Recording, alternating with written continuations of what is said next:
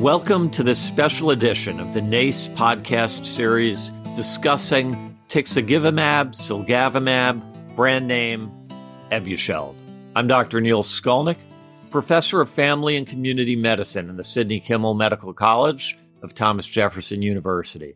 This is the second of a three part series focusing on tixagevimab, cilgavimab. In the first podcast, we gave a brief overview, then discuss challenges and opportunities in identifying the right patient who might benefit. In today's podcast, the second installment of this series, we're going to do a deeper dive. We're going to talk about how it works, the clinical trial data, and provide an update on how the characteristics of the current viral variants decrease their susceptibility to being neutralized. Then, in the third and final episode, we'll talk more about unmet needs in protecting patients against COVID and the importance of layering mitigation and protection methods for those who are most at risk. This podcast series is supported by an educational grant from AstraZeneca. Joining me for today's discussion, we are really privileged to have Dr. Myron Levine. Dr. Levine is professor of medicine and pediatrics and director of the Vaccine Research Clinic at the University of Colorado School of Medicine. Welcome, Dr. Levine. Thanks, Neil. It's a pleasure to join you for this discussion. Myron, a lot has happened over the last two months that's affected the clinical efficacy of tixagevimab, cilgavimab. I want to say at the outset of our podcast that the high degree of efficacy seen in the trials can no longer be expected with the current circulating variants. We'll come back to that. That said, can you tell our listeners what tixagevimab, cilgavimab is and how it works? Sure. So this is a cocktail, and that's the word that the company uses to call it. It's actually consists of two monoclonal antibodies, one each made from antibody producing cells, interestingly enough, from a husband and wife couple that uh, were recovering from COVID 19. Each antibody was shown to neutralize, that is, immobilize COVID 19 so that it couldn't infect uh, cells.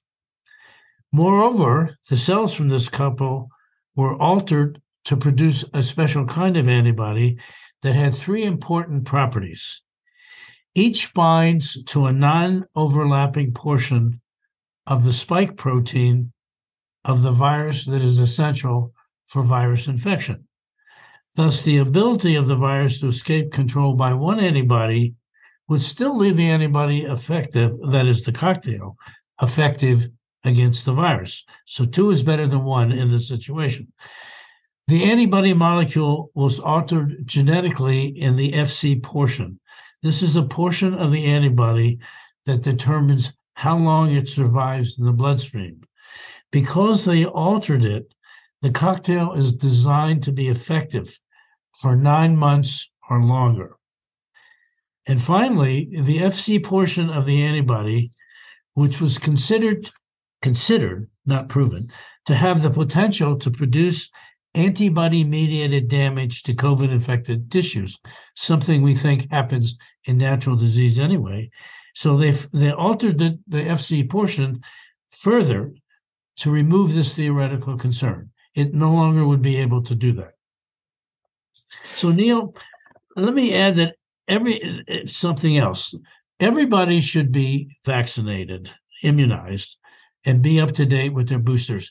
I know it doesn't work well in everybody, but it must it might work to some in everybody, probably does. And and I, I think that's important. Um, on the other hand, the reason we're talking is because there are many immunocompromised people who will not respond ac- adequately to vaccination, and a few who won't tolerate it. But it's mostly people who don't respond well. So this cocktail fills the niche of providing passive immunization with antibodies that cannot be stimulated by active immunization, which is vaccination. Or if vaccination doesn't work, maybe it doesn't work well enough. So this is filling that niche.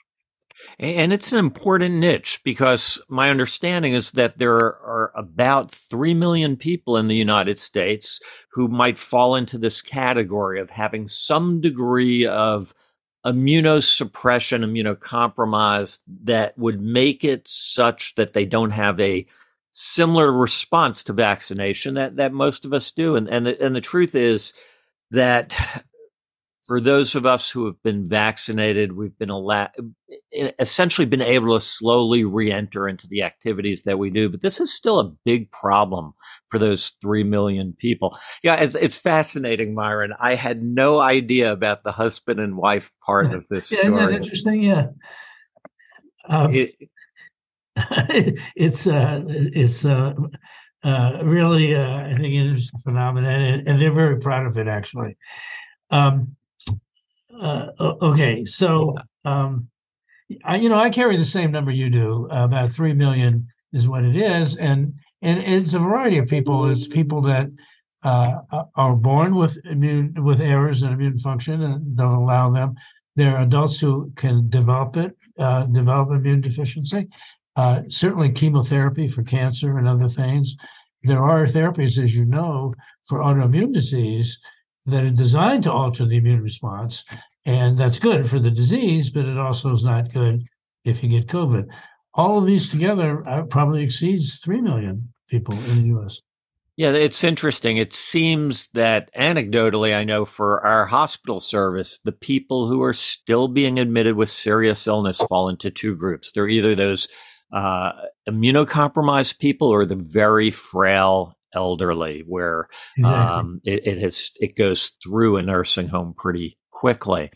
Um, can you briefly go over the clinical studies and their results, recognizing that they were done prior to this change in uh, variants?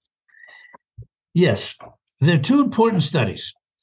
The pivotal trial for this cocktail, which was called Provent, uh, included about 3,500 recipients of the cocktail that previously had not been infected and not immunized.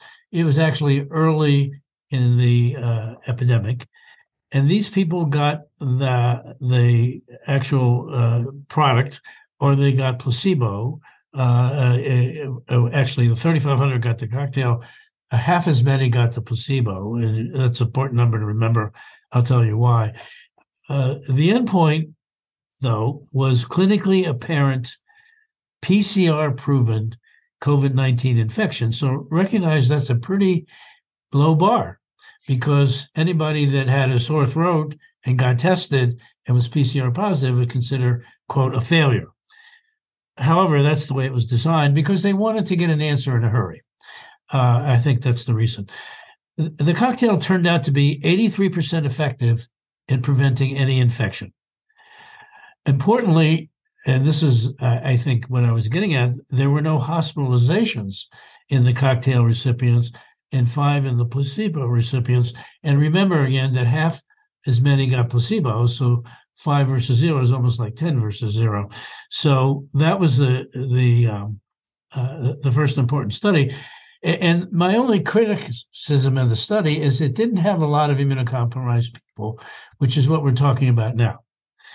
The second study did. It was a matched cohort study in the uh, VA system of transplant recipients. So they found uh, 1,700 transplant patients who got the cocktail and 5,400 who did not. And they uh, and those were matched from a much larger number to be similar in age and type of chemotherapy, et cetera. And and, and um, the other important thing to mention is these people now were immunized. And mm-hmm. uh, uh, and we didn't have uh, the Omicron variant yet, but uh, they did have variants at this point. And in this study of severely immunocompromised people, effectiveness was 67% with that low bar. But most importantly, 87% of people that were, uh, uh, it was 87% effective against hospitalization in people that got the cocktail. So uh, that's really my the best proof of principle that the cocktail is useful in immunocompromised people, highly immunocompromised people. Yeah, that's an impressive degree of efficacy and, and directly relates to the group that we talk about using this in. Um, Can you discuss how resistance to the dual monoclonal antibodies occurs? Yes, I, don't understand it completely because I think it's uh, complicated, and I think the virus is terribly clever at having figured out this complicated thing. But COVID 19 is an RNA virus, it's an infection by an RNA virus. Uh, and uh, RNA viruses mutate much faster than other viruses we know, like herpes viruses, 100 times faster. So you have zillions of viruses in people because it's growing in them, and they're mutating at a high rate. Uh, now, with this frequent mutation rate, there's the potential that the target of the monoclonal antibody, remember, this is a portion of the spike protein, spike protein will change a little bit. That's the mutation. And if the change is sufficient, the antibody might not bind to it. I think what usually happens is that the change is not sufficient to prevent binding, but to prevent binding fully or for long periods of time or something like that. So you have a loss in sensitivity, loss in the ability to prevent the infection. So this is why, again, we have two antibodies. If this happened to one of the antibodies, you still have the other one around. I guess if you wait long enough and you have enough infected people and the virus is there long enough, eventually you'll hit the jackpot. Uh, the virus will become resistant in both of its sensitive sites, and the uh, antibody might not work. Another thing I think is interesting is that you know where this is likely to happen? It's likely to happen in immunocompromised people. Why is that? It's because they don't have a good immune response immediately. You and I might, we would get infected. We have not only the antibodies that we make specifically that are in the cocktail, but we have a, lot of other antibodies and T cell responses and so on. And even if the virus develops mutation, we would nip it in the bud and it wouldn't get out there into the community. But if you're immunocompromised, then you allow the virus to keep changing. And every time the body tries to affect it, it can change to meet that effect. So you're selecting out over time resistant virus. And it's well described. There's some really nice studies that show multiple, multiple variants occurring in the same person until they finally kill the person. So uh, this is another important reason why we don't want immunocompromised people to have an infection very long. We don't want them to be sick, but we don't want them to be sources of variants. Wow, I, I, had no idea of the public health implications of COVID infection and the immunocompromised. I've obviously been aware of the personal implications, taking care of them in the hospital. That's a whole nother level of concern and need to make sure that that that this group of people are covered. Can you update us on the current status of the variants and how they've evolved to be less able to be neutralized by the monoclonal antibodies? Well, unfortunately, there have been antibodies, mostly single antibodies, but actually an antibody combination as well, uh, that have ceased to work against COVID 19 infection and uh, they actually uh, are no longer used. And the government suggested they not be used for this purpose. So it, it's clear, even as we speak, that variants are being selected nationally. It's part of the natural phenomena of, of any viral infection. It's happening worldwide, actually. Um, and and and there are viruses that are developing that resist both components in the cocktail. I, I, looked at the data last night, and my it's my guess that somewhere between 35 to 50 percent of viruses causing what we call COVID 19 uh, uh, can still be prevented by the cocktail, but we're moving in the wrong direction. It looks like that more and more of the virus is becoming resistant. Um, it doesn't mean it wouldn't work entirely, because what I'm saying is if you look in the lab that doesn't work as well, that's true. But uh, as I say, it still worked to mitigate the infection. And it's really hard to measure that. And that's been a problem throughout our dealing with COVID 19. Uh, but it, it's in flux. And I think we're moving in that the direction of failing. And I suspect we'll have a chance to talk about what would happen otherwise if it fails. Yeah. Now, what does the future look like, in your opinion, for long acting monoclonal antibodies? Well, I, am going to add one thing to that and tell you what I wanted to say about um, uh, what's in the works. And, and I guess it's the same answer to your question. First of all, everybody should know that the CDC and some state labs and, and even private researchers who are interested in this topic are continually tracking variants. They're they're doing genetic analysis, and we know from week to week what's happening. That's their job. Then the job of physicians, like people listening to this call, and and and infectious experts and others who who may not be on the call, to keep track of that. And when they have to make a decision as to whether or not to use a cocktail such as this one, you have to ask, is it worth it? If it's still 35 to 50% uh, likely to work, in my opinion, it's worth it because it's a very safe uh, intervention. But uh, I, I, think we'll leave that up to individual physicians to decide. And finally, I do know that manufacturers are constantly looking at the same problem and are develop in developing new replacements that will deal with this uh, problem of resistance to uh, monoclonal antibodies. It is just amazing to, as you describe that, to think about the amount of science that has gone into this and just how we've advanced with our science over the last 20 years to be, to be able to even do this. We're about out of time on our podcast. Are there any last thoughts you want to share with our listeners? Yeah, I just want to emphasize again that even though we, we say we're giving vaccination a bad rap here, everybody should be vaccinated optimally and boosted because it's very likely in most people it will do some good. So, so that's true. Secondly, the monoclonal antibodies are really safe, and the risk benefit calculation in general will be to use them as long as there's a reasonable proportion of virus that's sensitive to them.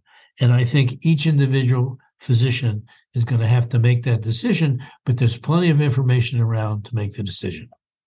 That is so helpful. I just want our listeners to realize when we are taping this, it's December 16th, 2022, so that people have a point in time. They understand the context, the date of our discussion. Uh, Myron, this has been an absolute pleasure uh, talking about this topic with you and, and just understanding things in a lot more depth than than I think we usually do. Thanks so much. All right, it's been my pleasure, really. For the National Association for Continuing Education, NACE, I'm Dr. Neil Skolnik. This episode has been sponsored by an educational grant from AstraZeneca. Thanks for joining us, and we'll look forward to discussing more details in episode three.